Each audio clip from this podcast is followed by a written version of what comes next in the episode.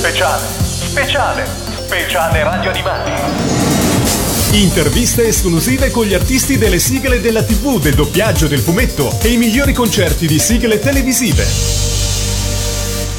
È uscito da qualche settimana il libro Io amo dal muretto di Alassio al Festival di Sanremo, dallo Zecchino d'Oro alle sigle per i cartoni animati e non solo, scritto da Franco Fasano e curato insieme al critico musicale Massimiliano Beneggi. E proprio per parlare di questo libro, oggi con grande piacere ritroviamo su Radio Animati Franco Fasano. Ciao Franco! Ciao Lorenzo, ciao Lorenzo. E so che c'è anche Matteo. Eh sì, c'è anche Matteo, c'è anche Matteo qua questa sera in diretta. Benvenuto anche da parte mia. Franco, partiamo proprio dal chiederti come è nata l'idea di scrivere questo libro, insomma, di mettere nero su bianco il percorso che hai compiuto fino ad oggi. Non da me, ma da questo impazzito laureato in filosofia, ma sostanzialmente critico, eh, musicale, teatrale, eh, Massimiliano Beneggi, che durante il lockdown ebbe la malaugurata idea di volermi fare un'intervista per i cartoni animati e mm, praticamente non sapeva con chi aveva a che fare e quindi ha dovuto triplicare lo spazio che pensava di dedicarmi. e, e, ma la cosa divertente è che mi ha confessato che è stata l'intervista più letta di quell'anno, insomma. E, mm, e allora niente, mi ha chiamato i primi di settembre e mi ha detto, senti, ma non hai mai pensato di fare un libro? E io gli ho detto, in che senso? Cioè, su di me no, perché secondo me i libri eh, li devono fare quelli famosi. Oppure, eh oppure, dovrebbe essere un romanzo, una cosa. E invece lui ha detto: Ma no, ma guarda che perché tu non sei famoso? e io gli ho detto: Ma io ti dico la verità, forse sono famose le cose che ho fatto, però è già da un po' di tempo che non appaio in televisione, ai festival, a queste manifestazioni dove uno ci mette la faccia. E allora lui mi ha convinto con una realtà che ha detto ma guarda che non sono in tanti ad aver calcato il palco di Sanremo, ad aver scritto per quelli che sono andati al festival, ma soprattutto ad aver vinto lo Zecchino d'Oro più volte e aver scritto tante sigle dei cartoni. E eh beh, e eh beh. E allora ho detto, caspita, è vero, quello sono io. allora... Beh, infatti, guarda, mentre mi stavi dicendo adesso, ma cosa vuoi, cioè, cosa posso scrivere in un libro? In realtà, la cosa che mi ha sorpreso molto nel leggere il libro è il dettaglio di come ricordi i fatti, avvenimenti, anche a distanza di tanto tempo e spesso anche molto ingarbugliati fra di loro. Hai una buona memoria oppure ti piace scrivere, prendere appunti, hai, avevi o hai un diario? No, io non ho diari, non ho, adesso se voglio dire il mio diario è diventato Facebook perché praticamente posto le cose che mi succedono, ma questo è successo da quando mi ci sono iscritto, non mi ricordo nemmeno quando, forse 8-9 anni fa. E invece devo dirti che io ho veramente una capacità emotiva di ricordare le cose che mi ha sorpreso molto proprio in questo lavoro che abbiamo fatto cioè io da solo non l'avrei mai fatto perché non avevo nessuno dall'altra parte che mi diceva ma dai, eh, ma davvero così? Ma non spronasse. ci credo. Perché, perché tutto sommato se lo fai da solo te la canti e te la suoni, no? Sì. E invece questo libro non è un, un autoincensamento di ciò che ho fatto, ma era un rispondere alle curiosità di Massimiliano. Tu pensa che noi Abbiamo iniziato a lavorare sul libro la prima settimana del settembre scorso del 2020 e l'abbiamo fatto eh, prima telefonando, mandandoci delle audio. Lui mi, mandavo, mi mandava delle, delle, domande e io gli ah. mandavo degli audio. Poi siccome mi perdevo negli audio, lui non capiva certe cose, allora mi chiedeva se mi poteva disturbare. E io ho detto, senti, ma come disturbare? io sto mettendo eh, a nudo insomma, le, le, cose che hanno fatto, tu non mi stai disturbando, ho deciso di, di, insomma, di condividerle con te. Certo. E abbiamo cominciato a parlare al telefono, parlare, non videochiamarci, parlare al telefono tra le 5 e 6 ore al giorno. Poi eh, ci siamo resi conto che era l'ora di fare eh, il lavoro di mettere su carta, insomma nel computer, di sbobbinare, come si usa dire, quello che io gli avevo raccontato.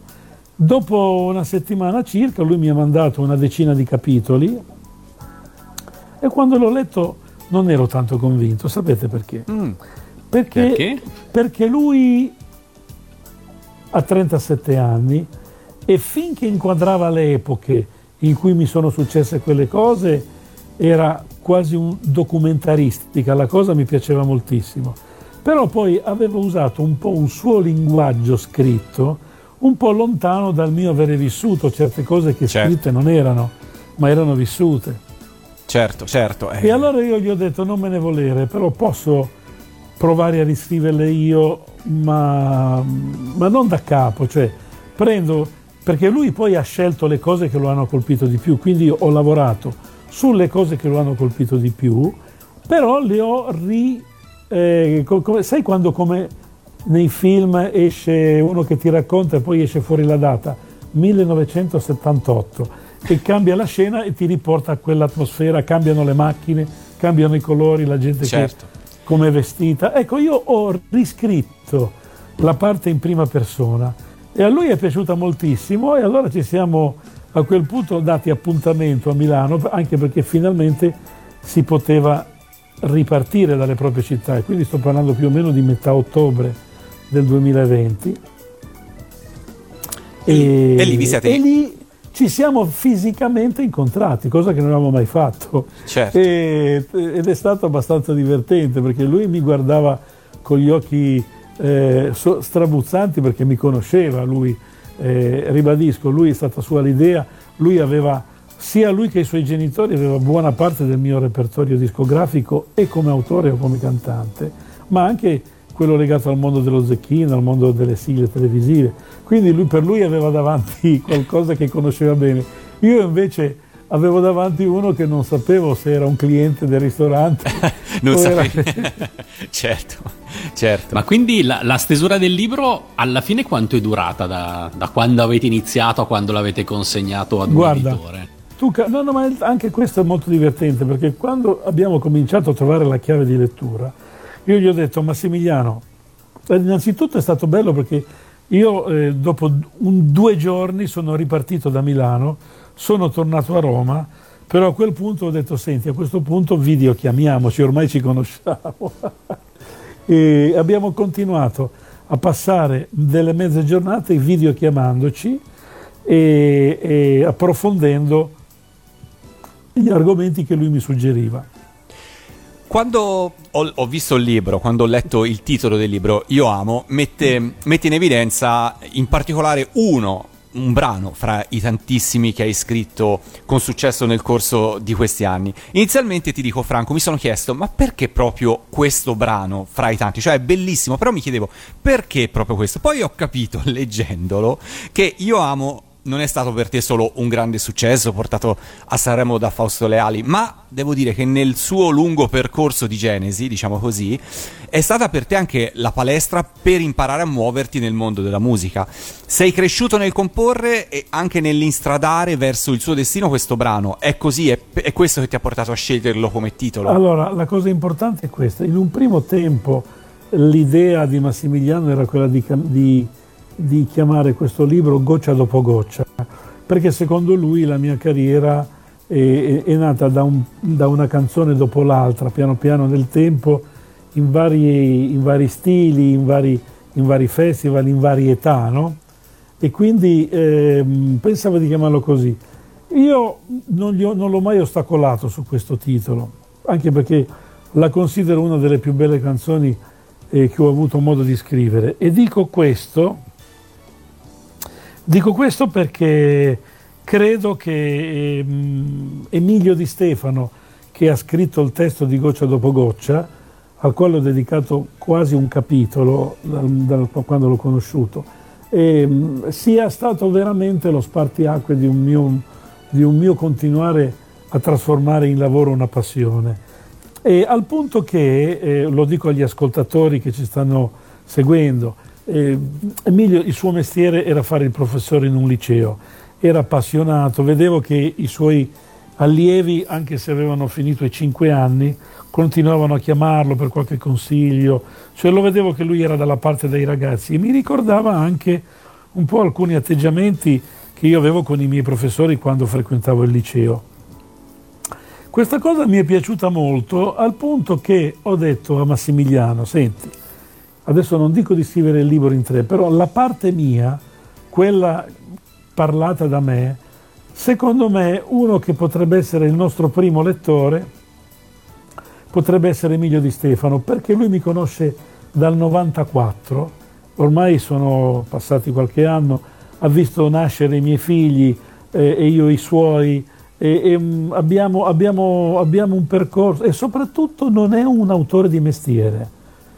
Io non sono un autore di libri di mestiere, però mi piacerebbe che uscisse da me più che eh, il bravo autore, mi piacerebbe che uscisse il carattere della mia persona della mia personalità più che il personaggio, cosa che io non sono mai stato. E forse è stato un po' quello il limite di non aver eh, poi mh, proseguito la mia carriera di cantante sul palco, perché in quel periodo, oggi ancora di più, sul palco devi fare un po' il personaggio, no? Certo. E quindi questa presa di coscienza, questo aver imparato a star bene, a vivere la propria creatività anche dall'altra parte della scrivania, e dall'altra parte della produzione ha fatto sì che questo libro avesse una, una, un duplice compito, cioè quello di raccontare ai ragazzi di oggi che la cosa più importante è la determinazione che uno ha quando è ragazzo, perché è, è, qualche volta è anche giusto fidarsi di quelli più grandi di te anche se sbagliano e a me è successo più di una volta quando mi sono ritrovato a cantare anche delle canzoni che io, per carità, pur essendo mio, mi piacevano, ma magari sentivo più mie delle altre canzoni. Certo. Ma sostanzialmente, e vengo al motivo per cui abbiamo chiamato il titolo Io amo, perché io amo condividere le cose belle che mi succedono con le persone con cui le vivo. E allora ci sono state nel mio percorso, a parte 4-5 nomi famosissimi e fondamentali, però ci sono delle persone che hanno veramente scritto con me delle canzoni immortali, pur rimanendo dietro le quinte, pur non essendo famosi se non nell'ambiente. E allora volevo dare voce a questi autori non famosi, ma che hanno scritto delle canzoni famosissime. E la storia di Io Amo la dice lunga, perché in quel periodo tutti quanti credevano che Io Amo fosse soltanto di Toto Cutugno Addirittura qualcuno pensava che Toto Cutugno non fosse coinvolto nell'autore, ma io avessi dovuto accettare una sorta di compromesso. E invece non è così. Una volta per tutte ho voluto raccontare la vera storia di quella canzone. E allora un giorno parlando con eh, alcune persone, il, la, il, libro non aveva ancora un titolo, gli ho detto ma che cosa aspetti? Il libro si deve chiamare Io amo. Eh.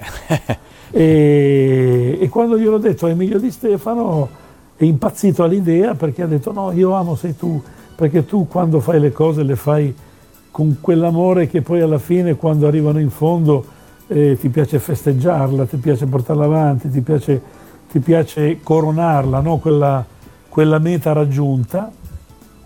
Eccolo qua, il motivo che sto qua. E poi quando l'ho detto a Berlincioni, che insieme a Di Stefano è un altro mio autore di riferimento importante, lo è stato soprattutto tra la fine degli anni Ottanta e per tutta la mia discografia. Mi ha, mi, ha, detto, lui mi chiama Fagit, no? il mio pseudonimo, eh. che vuol dire eh, Fasano, fa, Gianfranco G, G, e T perché il mio secondo nome è Tommaso. cioè, un, quasi un codice fiscale. Mm. Facciamo, facciamo, la prima pausa, ascoltiamola Io amo nella tua versione e poi magari diciamo ah. anche due parole su, su questa versione uscita eh, un po' di anni fa in questo cofanetto bellissimo che si chiama Fortissimissimo. Era il 2012 e questa era la tua versione di Io amo.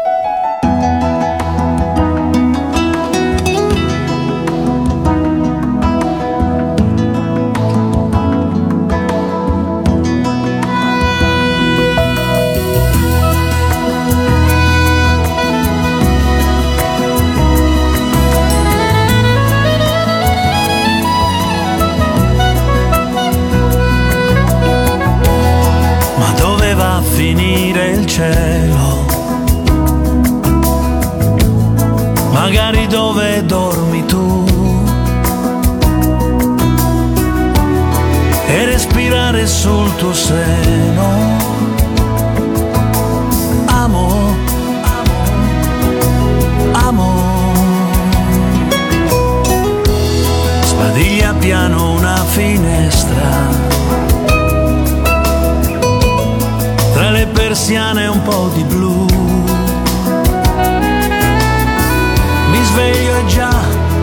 mi batte in testa.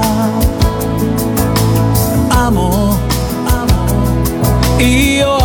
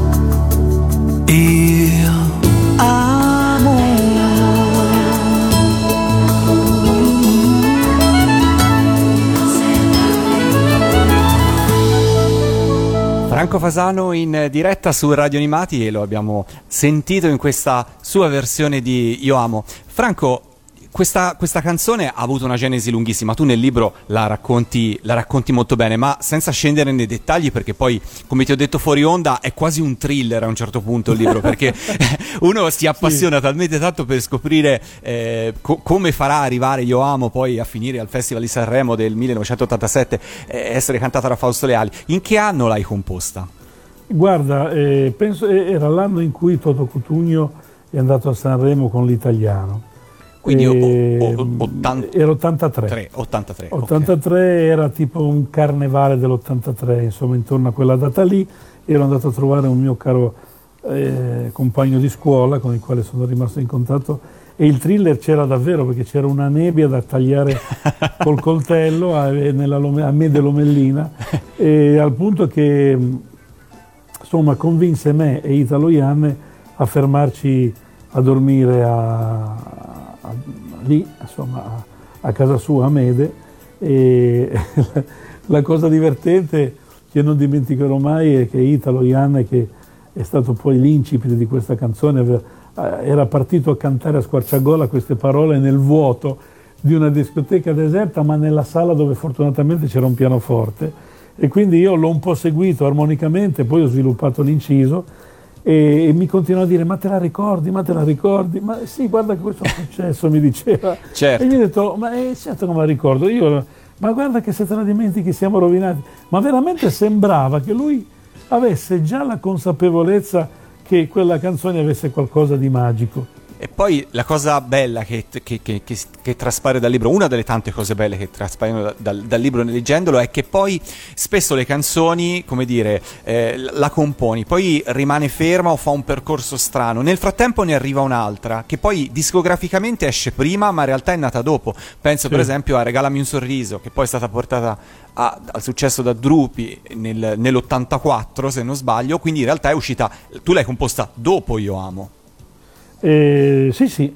Eh, per sì, cui... sì, sì, l'abbiamo, l'abbiamo, praticamente sono quasi coetanee, perché ehm, la, il Regalami un sorriso l'abbiamo composto praticamente nell'83 insieme a Delio Cogliati. Io musicai un suo testo e, e, e guarda, è incredibile quella storia lì, perché devi sapere che Cogliati mi fu presentato da un editore che poi era l'editore storico di Italo Ianne, si chiama Bob Lumbroso, e fu lui eh, a dirmi guarda tu eh, però non hai bisogno di un, di un, autore di canzoni, hai bisogno cioè di un paroliere, tu hai bisogno di qualcuno che ti aiuti a scegliere le cose da dire, da raccontare che sono nascoste lì nella tua musica.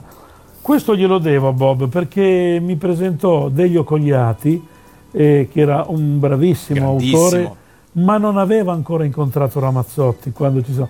E lui si era messo in testa, proprio gli piacevano molto le mie canzoni, gli piaceva molto la mia musicalità e, e non si capacitava come mai eh, non, non riuscivamo a trovare una casa discografica perché io in realtà ce l'avevo avuta la casa discografica che era la Durium, una casa tra l'altro forse una Storica, delle più forti certo. all'epoca però eh, diciamo che lì mi vedevano più. Io lo scrivo nel libro, mi vedevano un po' Morandi. più come un, il Morandi degli anni Ottanta, poi Depsa che poi era il produttore di Peppino Di Capri era da poco approdato lì, quindi eh, io ero un po' il suo eh, pupillo. E devo dire io devo molto anche a De Pasquale perché mi ha praticamente in qualche modo tirato dentro nelle cose più importanti che stava facendo voglio ricordare per esempio il Sanremo, con, cioè io eh, sono andato il primo anno nell'81 a Sanremo cantando in prima persona la mia canzone che però era un pezzo che avevo avuto così il sentore che fosse più adatto a Celentano, infatti Depsa scrisse un, un testo per Adriano, poi non si sa mai, non si saprà mai se Adriano l'aveva scelto, se l'aveva scelto solo Pirazzoli, Pinuccio che per chi ci ascolta è il musicista di riferimento di Carlo Conti adesso, certo. il direttore d'orchestra, però eh, Pinuccio è, sta- è, stato un pezzo veramente un pezzo di storia della, dagli anni 60 in poi, suonavano i ragazzi della Via Glu e io per quello, io sono stato fortunato perché grazie a mio padre e all'aver identificato la strada più giusta, e io ho cominciato a frequentare queste persone fin da piccolo a fare l'apprendista autore, capito? Certo. E... Franco, sì. ma da compositore, come si fa a capire quando un brano è pronto per spiccare il volo e quindi è pronto ad uscire per il pubblico, senza rischiare di bruciarlo nel momento sbagliato, ma allo stesso tempo senza continuare a cambiare interprete, arrangiatore e insomma e tenerlo sempre nel cassetto in lavorazione? Allora ci sono due aspetti, quello emotivo e quello imprenditoriale. Quello emotivo è, è quando tu fai una canzone, io le facevo sentire a De Pasquale, le facevo sentire alle persone che lavoravano con me e mm, a un certo punto io l'avevo anche abbandonata l'idea di cantare in prima persona le mie canzoni perché qualcuno mi avevano detto che erano più vecchie della mia età, nel senso che avevano delle caratteristiche che avrebbero dovuto eh, cantare persone più mature. Questo secondo me probabilmente per via dei testi, perché le, gli autori che scrivono per me avevano quegli 8-9 anni più di me eh, e quindi probabilmente questa sensazione arrivava da quello. O forse arrivava dal mio essere un grande eh, cultore del Made in Italy. Io fin da bambino ascoltavo canzonissime al Festival di Sanremo, ero, ero, ero proprio una carta assorbente di questo stile. No?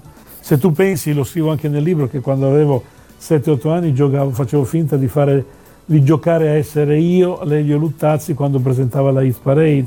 ora gli ascoltatori eh, di Radio Animati magari non sanno nemmeno di chi sto parlando, ma se andate a vedere Lelio e Lutazzi e Parei, ci sono anche i filmatini su YouTube, cioè tutti i venerdì all'1.30 Radio 2 ra- eh, trasmetteva Certo.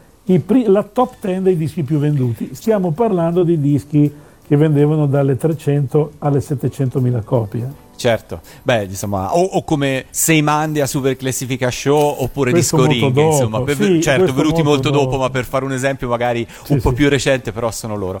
Il, ehm, Franco, il libro si snoda su più capitoli. Però In- volevo Ah, finire, scusami. Prego. No, perché sono due, ti ho detto. Questo hai è, ragione, hai l'aspetto, ragione. è l'aspetto emotivo della risposta e quindi lì non lo potevo avere io. E, e subentravano i famosi direttori artistici delle case discografiche e loro se credevano in qualcuno ti facevano fare un pezzo, due, tre, facevi i provini, facevano le riunioni, identificavano e quando avevano la sensazione di avere pronto il singolo, cominciavano a vedere cosa succedeva proponendolo in queste manifestazioni. Io avevo iniziato a fare il cantastadio perché allora il cantagiro non c'era già più. Subito dopo ho fatto Sanremo in maniera forse un po' prematura, però l'ho fatto con un pezzo che convinceva tutti. E poi piano piano la mia vena autorale, cioè la mia capacità camaleontica di mettermi anche un po' al servizio, mettere il mio entusiasmo al servizio di questi eh, direttori artistici, di questi autori molto più grandi e più bravi di me a scrivere le parole, soprattutto mi hanno portato piano piano a tirare fuori invece quella che era la mia indole compositiva più importante. L'aspetto imprenditoriale è quello invece conta ancora oggi, mentre quello di prima non conta più, e adesso ti spiego perché, o conta meno, conta molto meno, e, è quello imprenditoriale, cioè voglio dire una canzone doveva in qualche maniera avere la forza di essere al tempo coi tempi. Allora, ehm, facevano gli ascolti con alcune radio, solo che a quel tempo le radio, le radio eh, italiane erano libere davvero. Cioè c'era Radio Bergamo, Radio Liguria International, che era un signore che si era, de- si era messo in testa di aprire una radiolina in FM nel suo territorio, faceva le dediche con la signora Luna che mentre lavava i piatti chiamava mi vorrei sentire una canzone dedicata a mio marito diceva e, e allora tu sentivi che partivano ti amo ti- era questa la, la comu- ed era spontanea. Tutto ciò, tutto ciò a un certo momento sparisce perché arrivano l'esterofilismo delle radio, quindi le radio un po' più importanti che trasmettono solo musica in inglese, ma anche gli italiani cantavano in inglese. Pensate a Tom Hooker, pensate a Denaro, pensate a Baltimora, in realtà erano cantati da coristi italiani e loro ci mettevano la faccia. È vero, è vero, è vero. E allora qual è il parallelo? E poi chiudo su questa cosa dell'imprenditorialità. È che sceglievano il pezzo che poteva funzionare di più. Se poi funzionava, allora ti mandavano in studio. Ma fare un LP per uno come me che non era considerato un cantautore, era considerato un ragazzino che cantava e che aveva delle idee musicali, chiaramente era, era- era più concentrato sul singolo, sul 45 giri. Oggi tutto questo lavoro è, è come parlare dei T-Rex, perché oggi i ragazzini li scelgono perché sono carini, perché funzionano in televisione, perché hanno un tot di tatuaggi che possono identificarsi i ragazzini e quindi tutto ciò lo fanno allo scoperto in queste trasmissioni dalla mattina alla sera che vanno a dormire insieme, cioè diventa, eh, fanno finta che è una scuola, ma scuola non è, è soltanto un, un- cioè, e si veste da scuola, ma una volta c'era Gian Burrasca con Rita Pavone che faceva una fiction sulla scuola, si chiamava eh, eh, tratto da D'Arrivo Cuori, il giornalino di Gian Gian Burrasca, tra l'altro con Lina Vermüller che aveva fatto la regia, e quindi c'è tutto un discorso legato alla, al, al- non c'era una virgola fuori posto. Certo. Invece oggi è un po' lo sbaraglio, non conta più soltanto la bravura dei cantanti e il talento, e ce ne sono anche di più bravi delle nostre epoche, ma molto più bravi, solo che vengono bruciati come se fosse Miss Italia, cioè ogni anno uno perde il titolo, poi uno ogni cinque anni ce la fa, ma perché è andato oltre quella trasmissione. È vero, è vero. E, seco- e secondo me. Franco, tu nel libro sei molto bravo anche a raccontare non solo il tuo percorso artistico, ma anche il tuo percorso umano. Perché di parallelo ai racconti incentrati sulla canzone scritta che poi viene scartata, poi viene passata un altro autore, poi c'è l'editore di mezzo, poi ci sono problemi di vario tipo, che è la parte, come dicevo prima, quasi da Sì. thriller, cioè si percepisce, secondo me, sei stato molto bravo a raccontare anche la tua evoluzione personale, con cui tu, da un punto di vista con umiltà, ti sei sempre approcciato a, di fronte a persone nuove, più importanti di te, però hai sempre portato a casa anche delle esperienze che ti hanno fatto poi vivere l'esperienza successiva con maggiore consapevolezza. Per cui sì, nel libro si percepisce anche la tua crescita umana proprio, non solo quella artistica, secondo me. Che non era facile, secondo me, intrecciare poi con il racconto, perché spesso libri un po' simili a- al tuo in cui si racconta proprio il proprio lato artistico si tende sempre a tralasciare un po' questa parte. Invece è veramente c'è un ottimo equilibrio da questo punto di vista. E a proposito di libro noi ehm, ce l'ho qua davanti a me. Il tutto si snoda su più capitoli in ordine cronologico e ben distinti per argomenti. E questa può sembrare una scelta così, come dire, banale, ma per chi come il sottoscritto, poi ogni tanto gli viene un dubbio e di- dice magari no, aspetta, fammi ricordare quella cosa lì di, eh, di Franco quando ha scritto Regalami un sorriso, trovi il capitolo e ti puoi rileggere anche i dettagli una volta fatto. Ma non è tutto, perché alla fine di ogni capitolo c'è un QR code che ormai conosciamo tutti causa Green Pass, che vi consentirà di accedere poi ad una serie di ehm, contenuti multimediali contestualizzati al capitolo che state leggendo, per cui potete scannerizzare il QR code e vedere, non so, il video della canzone di cui si parla in quel capitolo eh, e tanto materiale fotografico. Volevo chiedere com'è stato il lavoro di recupero di queste foto, perché di foto, lo possiamo dire, tu di famiglia ne hai tante. Sì, e, allora eh, va detto che io sono, ho avuto la fortuna di avere un papà eh, appassionato di musica ma che di mestiere faceva il fotografo e tra l'altro era una persona ben voluta nell'ambiente perché non vendeva i gossip anche in situazioni che ogni tanto potevano anche accadere, ma lui eh, era un po' il fotografo delle- degli organizzatori, quindi era un po' il loro occhio privato, sapeva raccogliere dei momenti irripetibili e poi mh, dava le fotografie a loro. E diciamo che la figura di mio padre, al quale tra l'altro dedico il libro, è fondamentale perché io non me ne rendevo conto, anzi un po' mi dava fastidio che mettiti lì, dai, mettiti lì, ma non sai chi è quello. E io fin da bambino eh, mi ritrovavo a fare un botto di fotografie con gente della quale non me ne fregava assolut- assolutamente nulla, nulla. Hai capito? Sembrava che lo- gli facessi un favore così. E invece poi nel tempo mi sono reso conto che quelle, quelle fotografie avevano un valore, ma non soltanto perché ero piccolino io, ma perché io nelle tante fotografie crescevo, da bambino diventavo ragazzino, poi adolescente, poi ragazzo, poi addirittura artista, addirittura autore e poi anche produttore. Quindi la mia memoria iconografica arriva dal fatto proprio che io quelle fotografie lì ce l'ho stampate nella, nella memoria da quando avevo 6-7 anni. Probabilmente è questo. E allora mi è venuta l'idea di accompagnare il libro con delle fotografie. Quando gliel'ho proposte all'editore, poi parleremo dell'editore, perché l'editore quando abbiamo iniziato a scrivere non c'era assolutamente, cioè io voglio dirlo, io non ho scritto questo libro perché me l'hanno chiesto per venderlo, io ho scritto questo libro perché un appassionato di critica musicale mi, eh, si è rivelato incuriosito della mia storia e voleva fermarla in qualche maniera.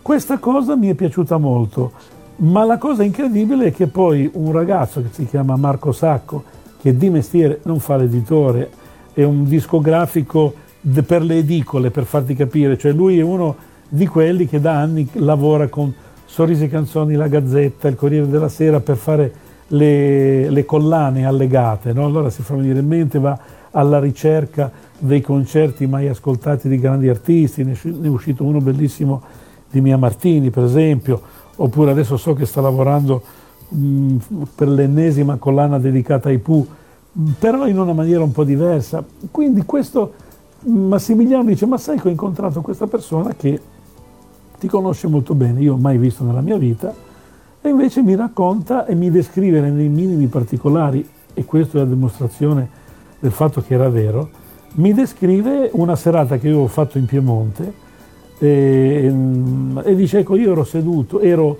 lì in piazza, non seduto perché non c'erano le sedie, e c'ero io lì e mi ricordo che a un certo momento si è messo a piovigginare e, e tutti, siccome ci tenevano, si sono nascosti sotto i portici e tu sei sceso dopo 20 minuti, ha smesso di piovere, eh, però insomma era un po' difficile suonare. Allora sono salito sul palco e praticamente ho, ho cantato lo stesso pianoforte e voce, anche se non erano praticabili gli altri strumenti che c'erano, le basi, insomma. E ho, e ho, ho praticamente continuato a fare quel concerto e quella sera lì io dicevo certo che solo un pazzo come me può fare un concerto con gli avanzi di un pubblico scappato per la pioggia. Mai avrei pensato che tra gli avanzi di quel pubblico c'era il mio editore. Ah, ecco, vedi, vedi, hai fatto bene, ti ha premiato il non eh, e, il demordere. E, e, poi tra l'altro è una persona accolta, non so quanti mila dischi ha in vinile e abbiamo deciso che allora ha detto se dobbiamo partire partiamo, sai i tre moschettieri? Uh-huh. ecco, allora ha detto facciamo e noi abbiamo iniziato questo percorso il 5 di novembre e abbiamo deciso che le presentazioni noi le facciamo con le persone che ci chiamano, che sono interessate, che vogliono scoprire la mia storia e, e piano non, non ci siamo dati un periodo stretto perché questo non è un disco il cui suono rischia di cambiare no, certo. moda e sono storie che hanno già fatto la loro storia ah, sì. e, e che possono comunque essere d'esempio a qualcuno che invece ancora la deve scrivere la propria storia. Franco, a proposito di storie che hanno avuto una già loro storia, noi vorremmo fare un salto nel, nell'estate dell'85 che eh, porta con sé una nuova soddisfazione professionale per te. Se da una parte c'era il Festival Bar con la vittoria finale dei Righeira e l'estate sta finendo, dall'altra c'è il disco per l'estate San Vincent che eh, ti vede autore della canzone vincitrice, ovvero Rimini Ouagadougou, eh, cantata da Luco Lombo. Trade union fra le due canzoni, gli arrangiamenti di Sergio Conforti che eh, più avanti sarebbe diventato il famoso Rocco Tanica di Elio e le storie tese. Che ricordi hai di questo brano e di Luco Lombo? Guarda, eh... adesso capirai che io non sono un ghostwriter, perché io il libro davanti non ce l'ho, adesso noi siamo al telefono, ma se fossimo in video lo vedrei.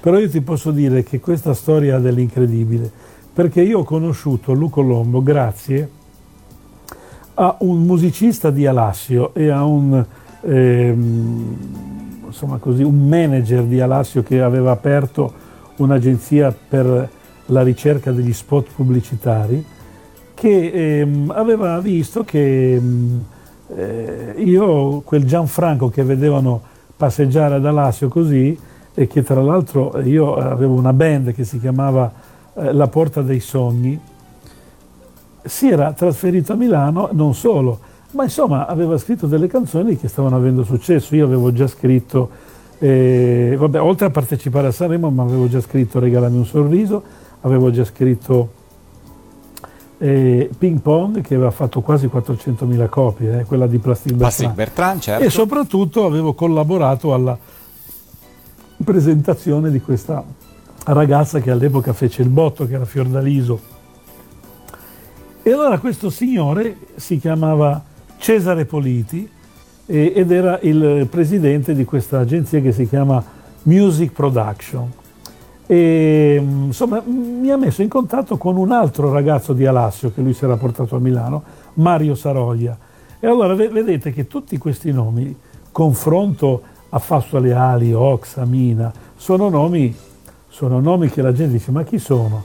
Ecco, il mio libro serve anche a quello a spiegare che dietro la storia di tante cose che voi avete sentito c'è il lavoro di tante persone, c'è il fiuto di tante persone. Certo. Questo Mario Saroglia era quello che aveva arrangiato e in qualche maniera eh, prodotto Maracaibo di Luco Lombo. Quando me lo fece sentire, ma era già un successo, eh, Maracaibo, io ho detto, caspita, ma pensa che io ero convinto che Maracaibo fosse di Raffaella Carrà. Non, non- non- non- l'avevo collegato perché non si vedeva mai Luco Lomo, ma no, no, tra l'altro una ragazza molto in gamba, e- e non so se un ingegnere o un architetto, forse lei è un architetto. E insomma ci siamo incontrati e Luco Lombo è nata una simpatia, una stima artistica grazie a Mario Saroglia e lei doveva buttare giù un album di canzoni nuove e ci siamo incontrati, ma mesi, eh, sarà durato sei mesi. E tra- eh, però la Amy, che era la sua casa discografica, non, non era convinta della... Cioè, secondo lei mancava il singolo, mancava il pezzo... eh, Giusto, per lanciarla giusto, d'estate, insomma. Perché lei aveva fatto Dance All Night dopo, dopo Maracaibo, ma non Sì. andò proprio, non aveva la forza, insomma, non andò No. forte come, come Maracaibo. E allora mi diedero l'incarico di, di collaborare. Lei era, a lei piaceva molto regalarmi un sorriso a Lu Colombo, a Luisa, Luisa Colombo. Però io ho detto cosa c'entra Luisa Colombo con cioè, Maracaibo con regalarmi un sorriso, facevo fatica a trovare un minimo comune denominatore. E abbiamo cominciato a scrivere una- almeno 6-7 canzoni, due le pubblicò, una si chiama Aurora e l'altra si chiama Samba Calypso Mambo, Sì. ma a un certo punto mi chiama e mi dice eh, guarda Franco io ho bisogno vorrei fare una canzone di quelle tue ro- romantiche quasi per fare il verso un po' alla Platters capito Io vorrei, vorrei fare un video dove io entro in un nightclub pieno di fumo con un bicchiere di whisky sola con me stessa. E che allora io io me la ricordo. Eravamo una nella sua casa bellissima lì a pochi passi da Piazza Cinque Giornate a Milano mi sono seduto al pianoforte e ho cantato in diretta la musica di quella che poi diventò Rimini, in finto inglese, cioè senza una parola, e, e lei rimase così colpita che, la registrò subito sul, sul- lì, a differenza di Italo Ianne, lei era, orga- era organizzata, era a pronta. casa, era pronta, Era pronta. eravamo a casa, ha registrato e poi non ha più saputo niente. Un giorno mi telefona e mi dice ma sai che la EMI eh, mi voleva risolvere il contratto, ma ha detto guarda prima di risolvere il contratto vediamo come va a San Vincent perché abbiamo deciso di portarti a San Vincent con Rimini Ouagadougou. E gli ho detto "Wa- Ouagadougou che? e allora mi ha detto no, è un testo pazzesco così. E quel brano era già stato poi, avevano fatto degli esperimenti anche arrangiatori incredibili, ma lei non era mai convinta. Fu lei a scegliere Sergio Conforti e fece un provino con, con questo ragazzo che aveva conosciuto tramite la bionda e, e quando io sentii Rimini Ouagadougou sono rimasto scioccato perché ho detto ma questa canzone è pazzesca cioè è una canzone che non ha nulla a che fare con Maracaibo zero, Zero, perché sì. era più fasaniana tra Sì, virgolette sì, come, come sì. melodia però lei lo cantava con una convinzione aveva perso il fumo del, del nightclub aveva perso tutta quella cosa perché Conforti sembrava un pezzo dei Queen, hai capito? Cioè gli aveva, gli aveva dato una- un, un- piglio americano pazzesco, con gli stacchi di batteria, eh, insomma, arrangiato rock proprio. E, e io lì ho detto Luisa, tu mi devi presentare sto ragazzo perché secondo me questo è un genio. e, e io avevo 23 anni, quindi la mia consapevolezza eh, eh, ce l'avevo perché avevo già avuto eh, il modo di farmi la pelle dura partendo da, da- da quando avevo 17-18 anni, Certo, ecco, ho capito certo. che avevo collaborato. C'è una sorpresa nel libro di- di- di- che, che- che sveli, devo dire io non la sapevo, però io direi facciamo così, ascoltiamocela Rimini Ouagadougou e vediamo, io dico solo questo, fate, fate molta attenzione ai cori perché chi ascolta Radio Animati questa voce che sentite nei cori sicuramente è in grado di riconoscerla. Sentite qua.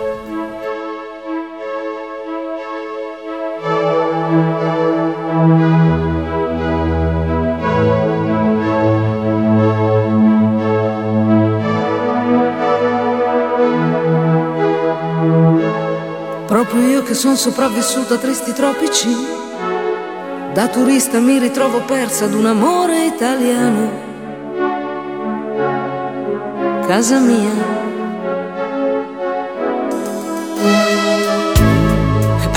Ho masticato cento lingue esotiche, spiccico siano sciocchezze innamorate sull'Adriatico. Colpa tua.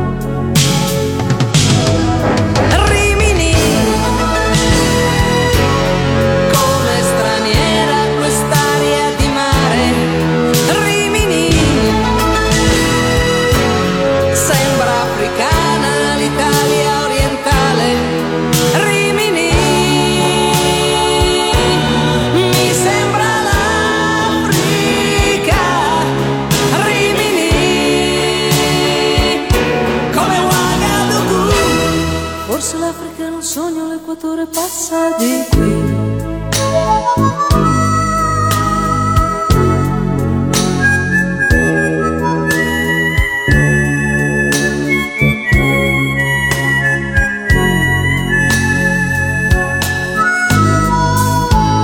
Proprio io canaglia che ho lasciato amori a Tangeri. Ti perdono tutto e mi impigrisco a questo sole domestico. Casa mia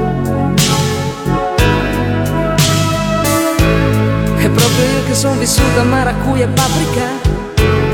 Guarda qua granita al cocco, fritto misto, meno turistico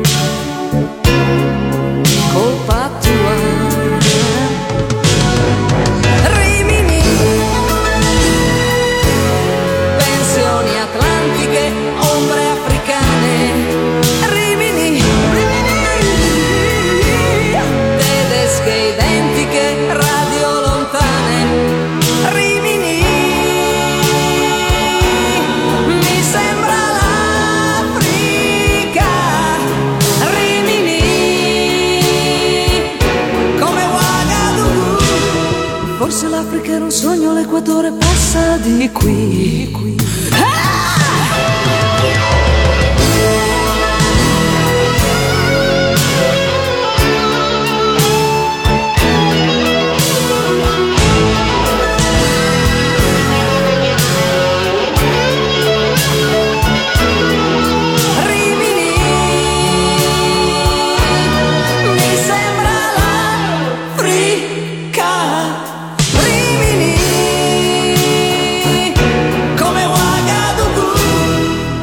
l'Africa era un sogno, l'Equatore passa di qui.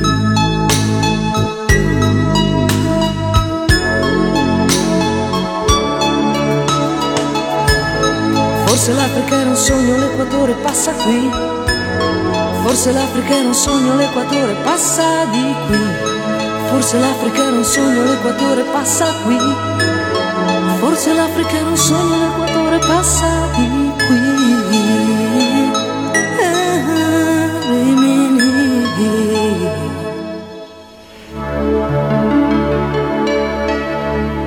Lu Colombo, Rimini, Ouagadougou e eh, Franco si riconosce benissimo.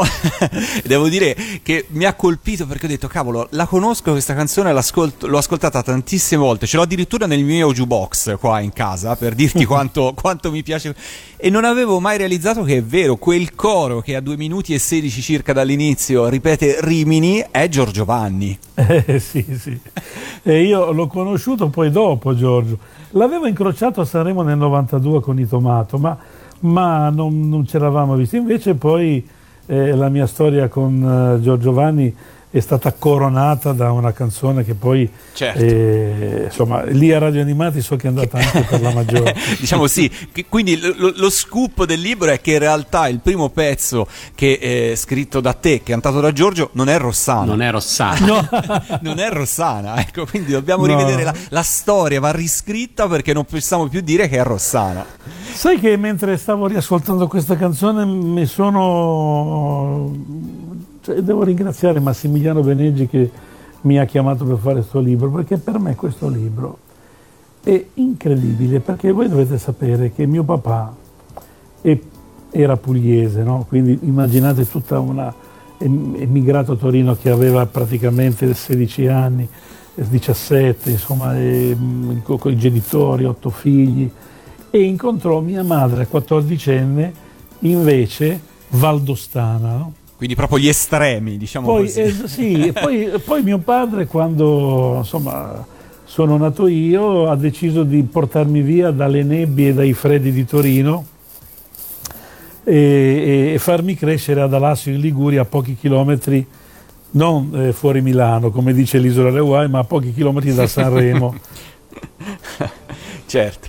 Ma la cosa incredibile è che, eh, ti dico, è che io la mia infanzia d'estate, dai due anni, due no, forse tre, dai tre anni ai dieci, l'ho sempre passata a San Vincent, perché mia nonna era di San Vincent, aveva la casa a San Vincent, mio, mio nonno curava i giardini del Bilia e quindi della, del casino di, Sa- di San Vincent, dove tra l'altro si svolgeva dal, dal Salone delle Terme di San Vincent il disco per l'estate. Certo, certo. Ed era lì Quindi- che Luco Lombo ha vinto E- poi. Ed era proprio lì che ha, che ha vinto il disco per l'estate, a San Vincent. Certo. Quindi questa cosa che hai fatto tu questa sera è una maniera sì per ricordare da dedicare a mio padre, ma anche quella di non dimenticare che le mie origini sono anche valdostane. Ecco. Eh, beh, Franco, in mezzo al racconto di grandi successi della musica italiana,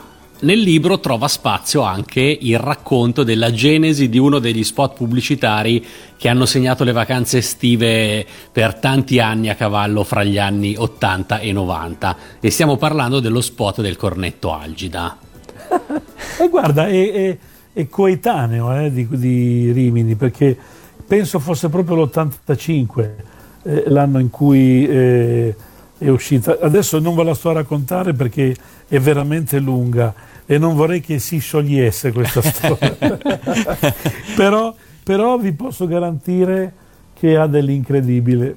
Vi dico soltanto eh, una cosa, che io eh, avevo vinto, eh, sempre tramite questa agenzia, avevo vinto la- l'appalto, insomma, avevo- avevo- eravamo arrivati in tre a vincere la- insomma, l'appalto alla musica del Cuore di Panna. E primo ero arrivato io, secondo è arrivato Antonio Fiore, un musicista napoletano molto bravo, aveva fatto anche altri spot, e Bruno Lauzi con suo figlio. anche questa cosa è incredibile. E niente, praticamente... eh, ehm, ma comunque leggete il libro perché per motivi diciamo così contrattuali io ritirai la mia musica ma erano così innamorati di come io cantavo. Si vede che ho una voce da gelato, insomma. Perché- e quindi mi- eh, mm, e, insomma mi ricontattavano, anche se io avevo tirato via il permesso, non avevo dato il permesso di usare la mia musica per dei motivi adesso che sono divertenti leggerli nel libro. E, mi richiamarono praticamente insieme a altri, cioè eh, coristi per fare il provino di chi avesse cantato invece lo spot che poi è, è salito in- nelle preferenze, cioè quello che era arrivato secondo. certo. Quindi ti trovasti tu a cantare Esatto. il jingle scritto da altri. No, ma, ma loro pensavano che io non lo facessi. Ah, e invece tu Ma dicesti di invece sì. io ho detto, io, eh, io tra l'altro mi, mi- mi dovevo pagare il vitto e l'alloggio a Certo. Milano, cioè io avevo 24 anni, andavo a Bologna al DAMS perché ero in età di militare, allora era obbligatorio e io però, sai, mi stava scoppiando un mestiere tra le mani, Certo. ma, non- ma- ma costava anche stare a Milano. E poi dovevi tenere buono il vicino di casa quando suonavi il pianoforte, anche questo lo scoprirete, un'altra storia. lo scoprirete nel libro. Ascoltiamocelo il jingle del cornetto Algida perché tutti ve lo ricorderete, era questo qua e questa è proprio la tua voce. Se quello che cerchi è un cuore d'amare, un piccolo cuore per farti sognare, un giorno d'estate, un cuore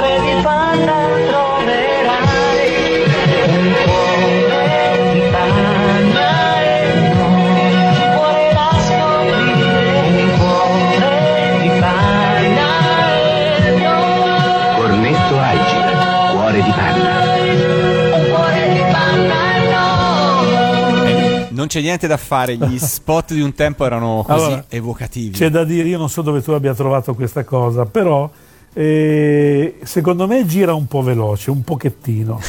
Oppure sono io che giro a 33 giri e questo era un 45. perché- No, questo credo che sia un problema della pellicola, no? Il fatto che venivano mandati magari in pellicola in tv per cui eri leggermente velocizzato rispetto a come l'hai. Purtroppo questi jingle Come succede per le sigle, Come succede sempre, per le sigle, sigle come succedeva per le Senti, sigle. vi devo raccontare una cosa, tanto non credo e spero che eh, sia questo il, il punto del libro più alto per acquistarlo, però ve la voglio raccontare perché questa versione cantata da me, ribadisco il pezzo non è mio ma l'ho cantato io, è stata scelta dalla- mh, per festeggiare i 60 anni del cornetto eh, Algida l'anno scorso.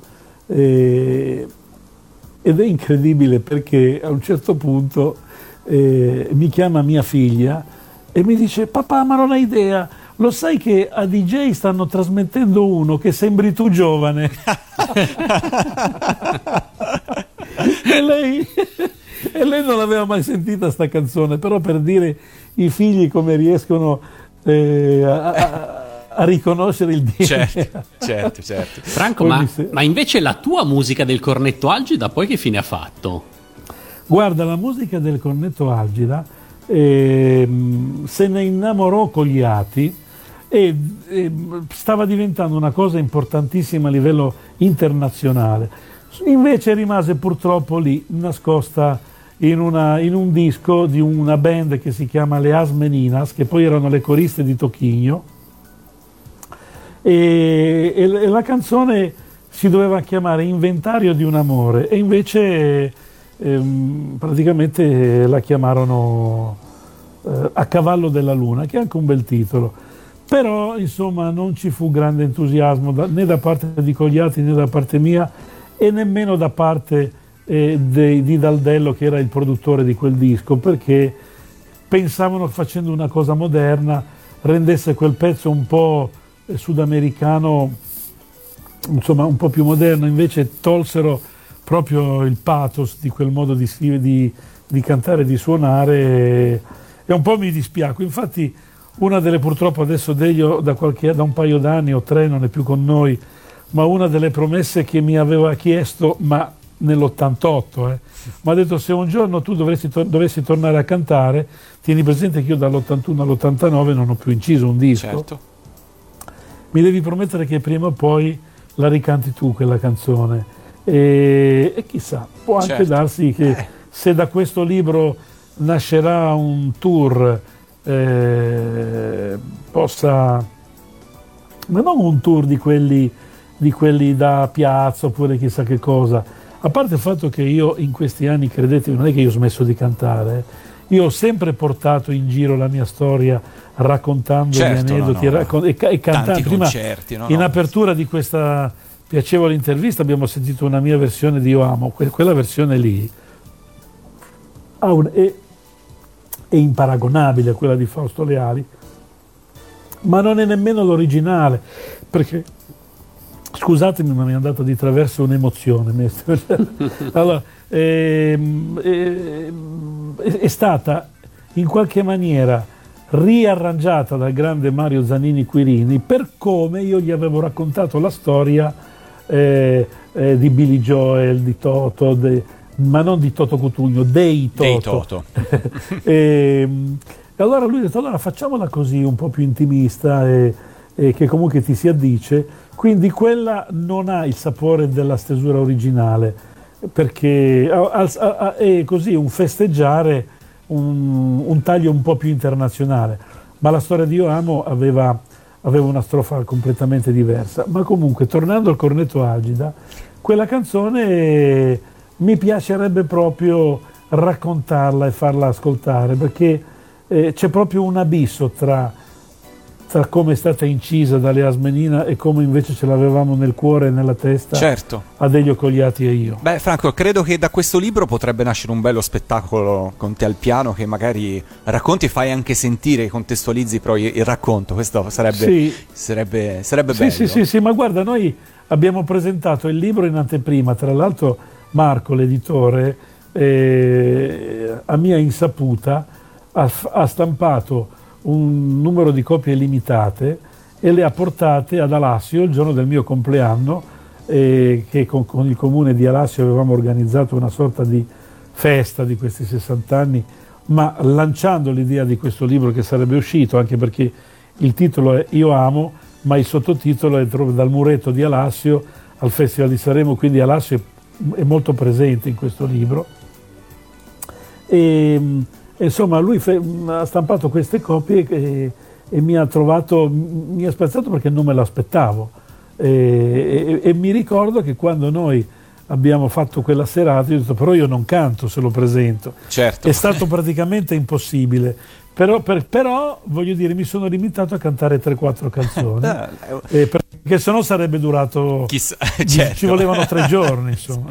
Franco, nel libro racconti tantissimi aneddoti e retroscene di artisti di primo ordine della musica italiana come Lauzi, Mina, Mia Martini, Ranieri, Califano, Zanicchi, Leali, Albano, Oxa, insomma, e, e, poi ovviamente anche i, tuoi successi personali che hanno avuto tante vicissitudini e, e, tanto successo anche qua in Italia. Ovviamente è impossibile raccontarli tutti e poi soprattutto vogliamo lasciare un po' il pubblico con la voglia di scoprirle nel libro. Però su Radio Animati non possiamo ovviamente eh, arrivare eh, un po' verso la chiusura di questo nostro appuntamento parlando poi delle sigle. Facciamo quindi un salto temporale e arriviamo alla tua collaborazione, prima di tutto con Alessandra Valeri Manera, ma poi eh. con gli artisti che lei in qualche modo in quel periodo gestiva, quindi Cristina D'Avena, ma anche Enzo Draghi e ampio spazio di divertimento è dedicato a Pietro Baldi. Mi ha colpito molto questo passaggio del libro che mi sono scritto e segnato perché ehm, secondo me è molto bello. Tu scrivi nel libro, scrivere per i cartoni animati era stato davvero l'inizio di una seconda fase della mia carriera. Grazie ad essi avevo imparato a guardare le cose con uno spirito diverso,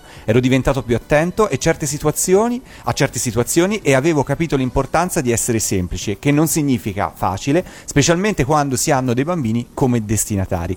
Beh, detto, uh, a, come dire, i cartoni animati sono arrivati dopo dei successi clamorosi e quando a inizio intervista dicevo che traspare anche l'aspetto umano e anche l'aspetto una certa umiltà, voglio dire, eh, da parte tua, eh, lo trovo riassunto estremamente in questa, fra- in questa frase. Sono stati così importanti per te i cartoni animati, non sono stati una semplice parentesi? No, parentesi no. A parte il fatto che eh, tutto nasce da goccia dopo goccia, perché Alessandra Valeri Manera guarda lo Zecchino d'Oro, vede so, scritto sotto quella canzone G. Fasano e dice chissà se è il fratello di Franco Fasano, G. Fasano. Così. e allora si è, si è informata e aveva scoperto che quel G. Fasano non solo era lo stesso, ma eh, era praticamente la stessa persona che lei, abitando vicino agli uffici di, della CBS in via Medei, sentiva in anteprima tutti i provini che poi sarebbero andati a Sanremo. e lei riconobbe quando io andai a Sanremo nell'89 con Quel giorno non mi perderei più, una delle canzoni che gli era piaciuta di più nell'ascolto dalla, dalla mansarda dove abitavano mi contattò e poi tutto ciò che ne è conseguito lo trovate scritto nel libro.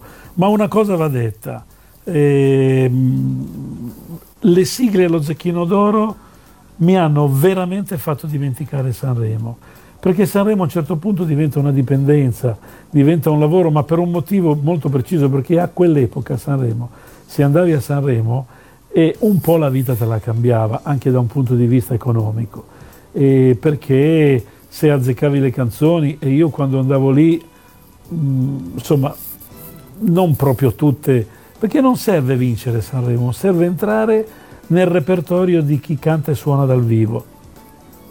E molte delle mie canzoni, mi piace citare anche Mo e Mo di Peppino di Capri, al di là di Ti lascerò mi piace citare Mi manchi, perché Mi manchi Beh. non fu un grande successo di vendita eh, discografico, ma fu una delle canzoni più suonate di quell'anno insieme a Perdere l'amore, eh, perché avevano le caratteristiche, come dicevo all'inizio di questa intervista, del Made in Italy, no? cioè certo. aveva quel DNA lì. Eh, e allora perché dico quella cosa sulla differenza tra semplice e facile?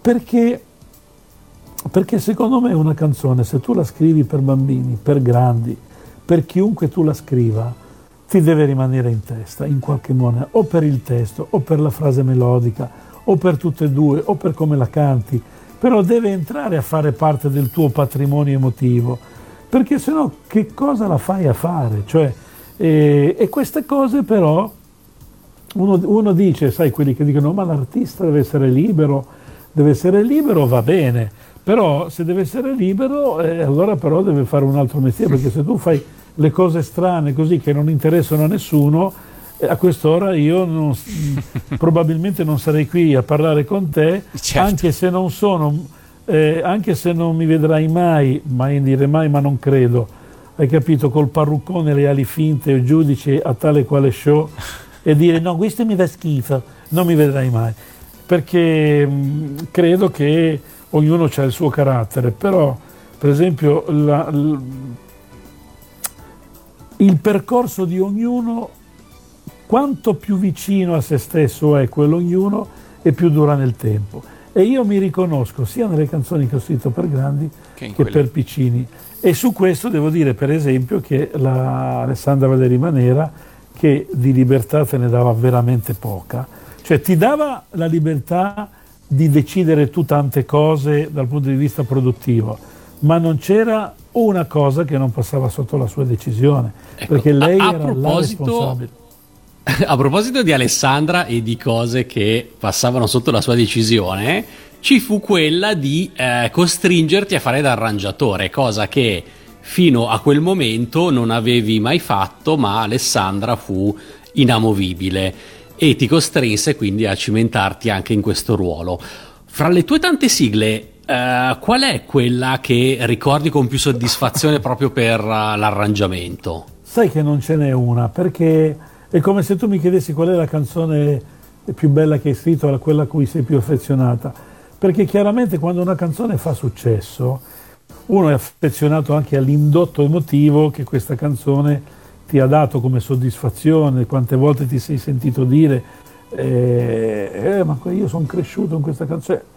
Ma sono, è tutto un insieme. Diciamo che se dovessi scegliere una canzone per darmi delle arie dal punto di vista musicale e soprattutto perché l'ho fatta lì, cioè non l'ho fatta sperimentalmente per un disco celtico, eh, è un incantesimo dischiuso tra i petali del tempo.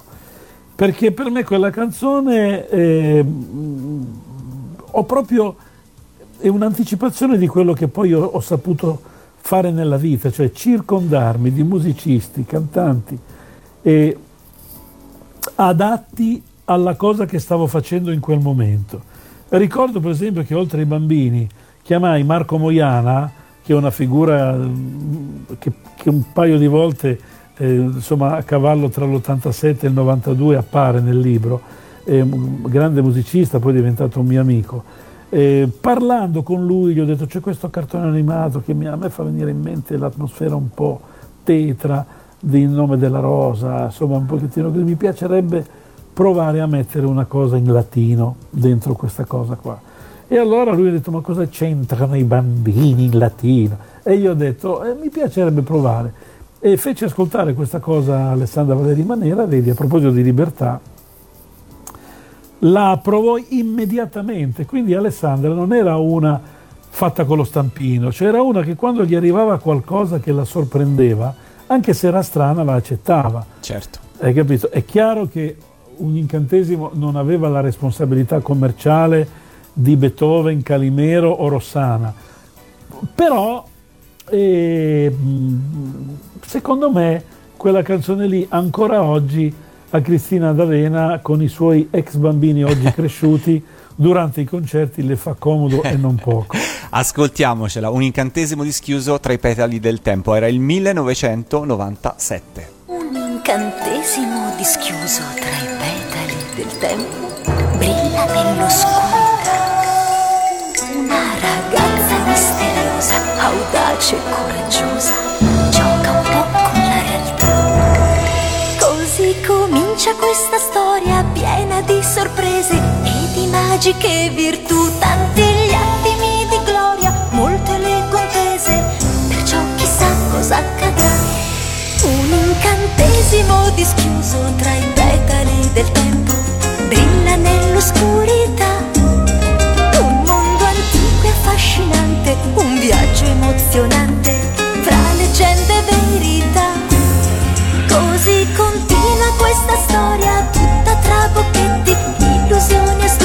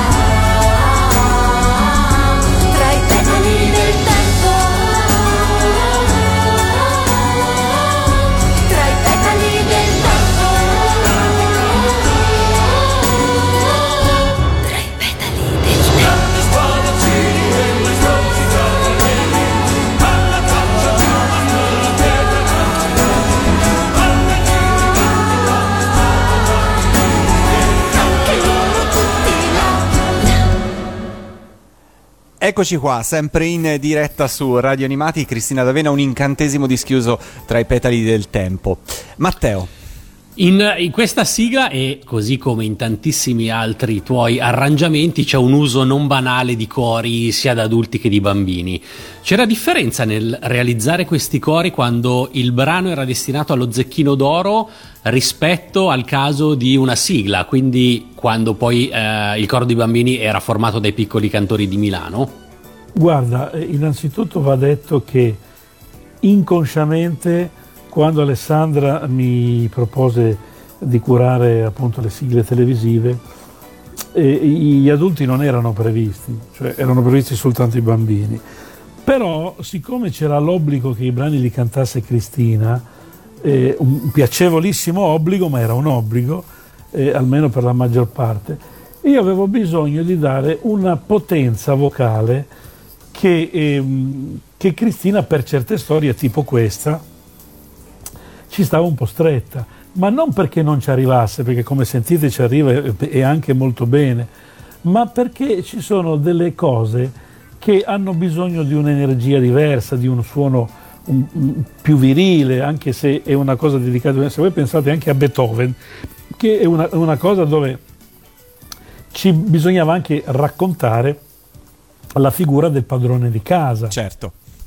E lì Pietro Baldi fu irripetibile. Cioè, Fantastico. Cioè, si superò, si superò. Eh, però tornando a questo fatto, eh, io facevo così, io pensavo,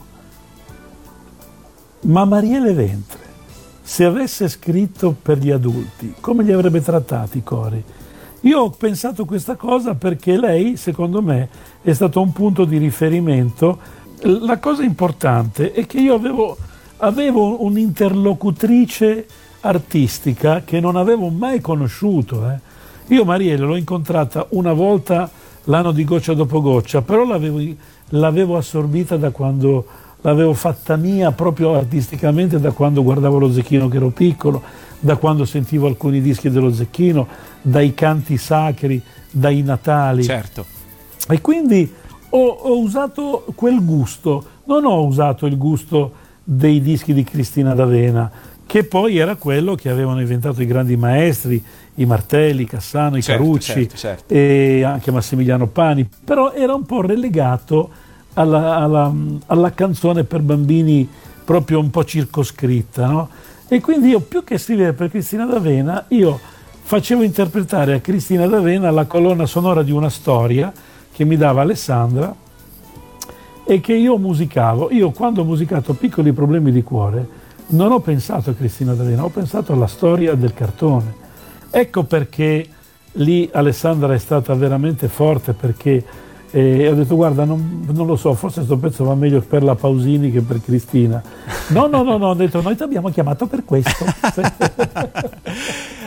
Franco, nel leggere il libro colpisce molto la sintonia e l'amicizia che ti lega a Fabrizio Berlincioni. Eppure per le sigle tv il destino vi ha visti vi ha voluti separati. Tu con i testi di Alessandra in Manera sulle reti Mediaset e lui con le musiche di Silvio Amato su Telemonte Carlo più o meno nello stesso periodo.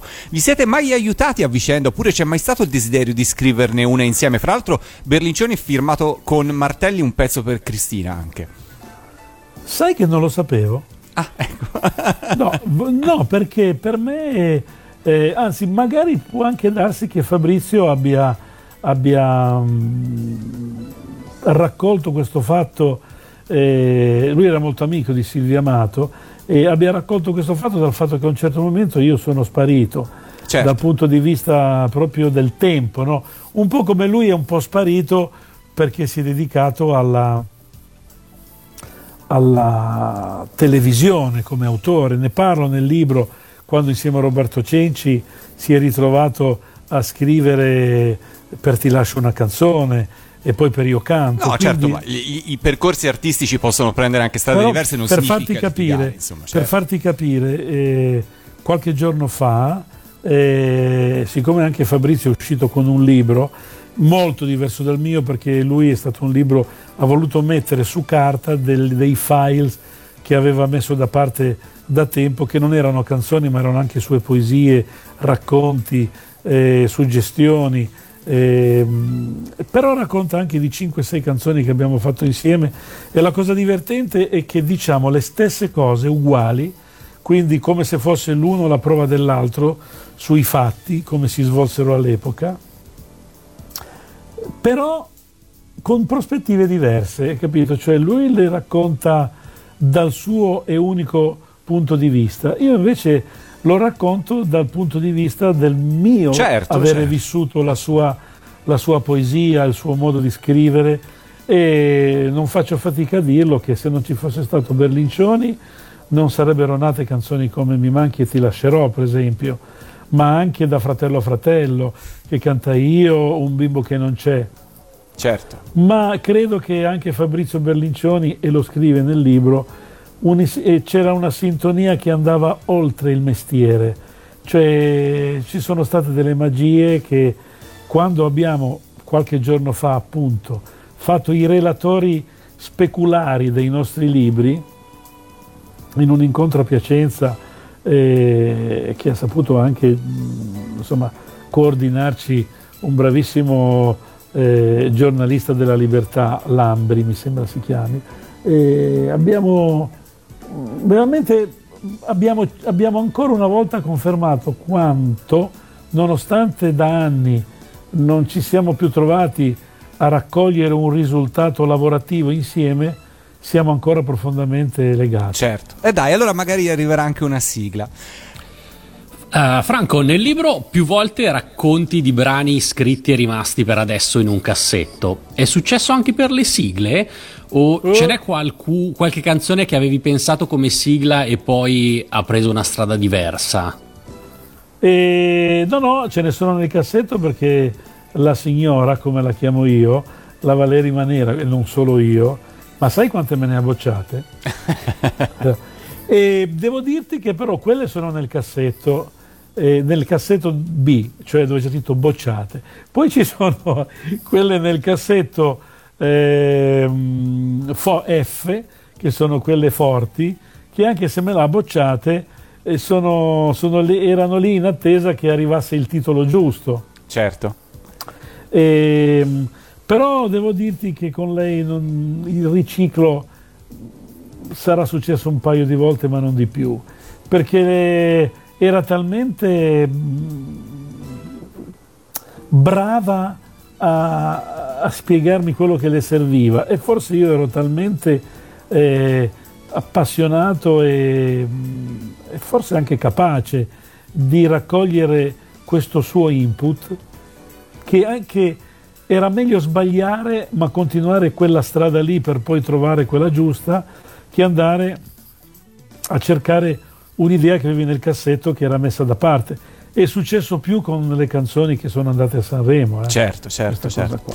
Franco, siamo arrivati in fondo. Per salutarci e ringraziarti abbiamo scelto Piccoli problemi di cuore nella tua versione realizzata qualche anno fa. Però ti chiedo, volando di fantasia, questo è proprio un gioco di fantasia. Se questo brano non fosse finito a Cristina D'Avena, secondo te chi lo avrebbe potuto interpretare fra tutti gli artisti con cui hai lavorato sino ad oggi nella tua carriera oppure per te stesso?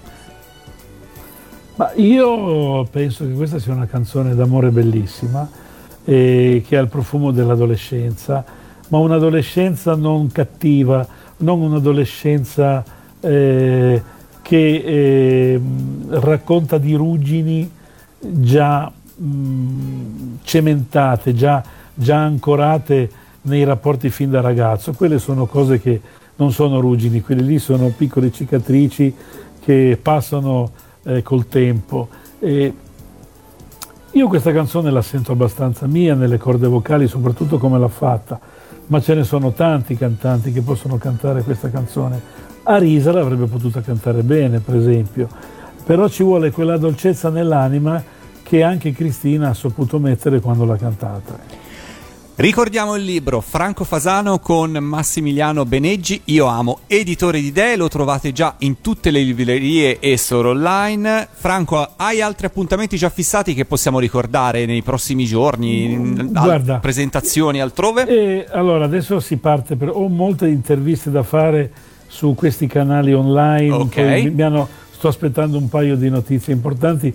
Io sono già contento che Striscia la notizia qualche Eh, giorno ti fa. abbiamo visto, l'abbiamo L'ho visto. fatto vedere, sono contento che l'Antoniano di Bologna domenica 19 mi ha dato la possibilità di andare proprio nell'aula dove i bambini studiano le canzoni per raccontare. Poi tra l'altro mi ha fatto molto piacere perché quella cosa si è svolta eh, in quest'aula che oggi è dedicata a Padre Berardo, il, eh, il- uno dei fondatori dell'Antoniano che io avevo conosciuto e ne parlo nel libro, ma erano presenti anche eh, il direttore che c'è stato dal 2001 a qualche anno fa e, e il nuovo direttore, sto parlando di Fra Caspoli e Fra Cavalli, Giampaolo Cavalli, e poi mi ha onorato della sua presenza la sorella di Maria Leventre, è venuto Giorgio Comaschi, Barbara Cola, Silvia Mezzanotte e poi c'è stata una sorpresa incredibile.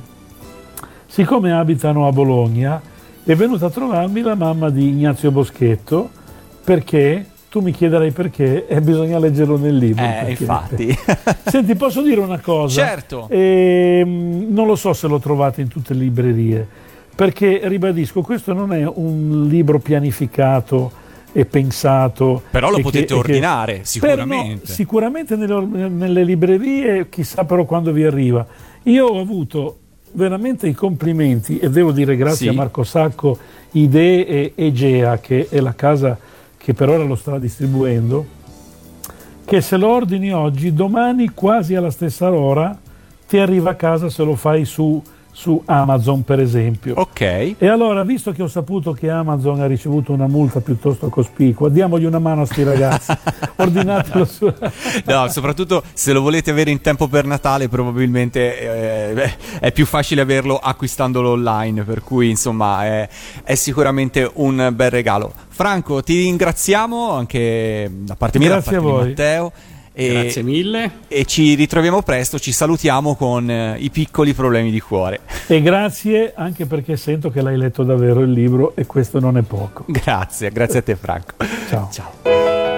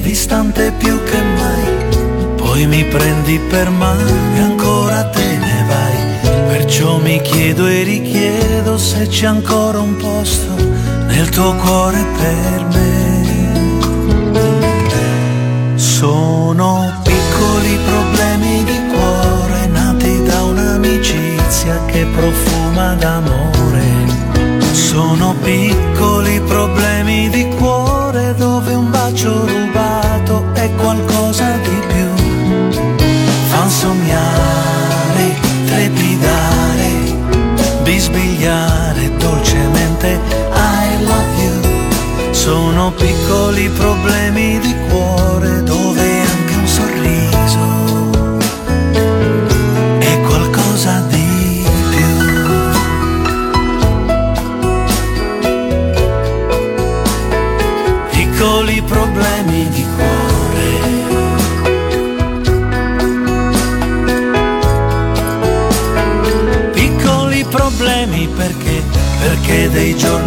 sei distante più che mai. Poi mi prendi per mano e ancora te ne vai. Perciò mi chiedo e richiedo se c'è sempre un posto nel tuo cuore per me. Sono piccoli problemi